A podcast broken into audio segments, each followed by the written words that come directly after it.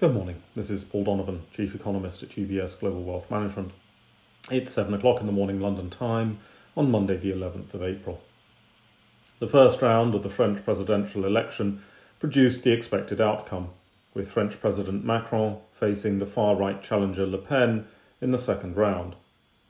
The voting was broadly in line with expectations. The result does remove the very small risk of a far left, far right choice in the second round. This may not have been especially likely, but any reduction of risk, however small, seems to be welcomed by investors. Opinion polls project a second Macron term, but some polls have shown President Macron's lead to be within the margin of error, meaning that there will doubtless be opportunities for markets to behave in a volatile manner.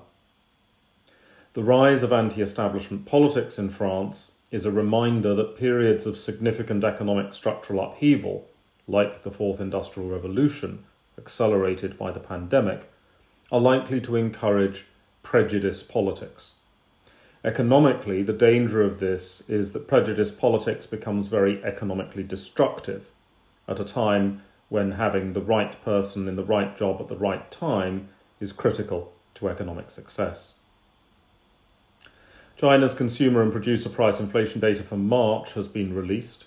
The consumer prices rose 1.5% on the year. There is food deflation going on, but less food deflation than in the past, so this has allowed the year on year comparison to rise a little. How does China have food deflation when the media are full of doomsday commodity price reports? Because Chinese consumer food prices do not bear much relation to agricultural commodity prices as with many other economies. Producer price inflation slowed to 8.3% on the year. Crude oil and metals prices added to the producer price inflation number, but base effects, i.e., high prices from last year, mean that the year on year rate slowed overall. The question is whether the COVID restrictions in place in parts of China dampen domestic demand and exert additional disinflation forces in the local economy in the coming months. Chinese consumer price inflation has no relevance to inflation anywhere else in the world, and producer price inflation is also largely a domestic affair.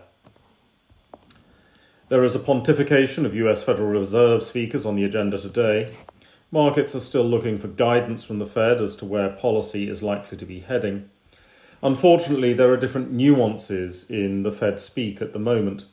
While the idea of raising rates is very clearly there, the poor understanding of where the economy is at right now and the tussle between price inflation and growth deflation makes it difficult for there to be a high conviction on some of the key policy objectives.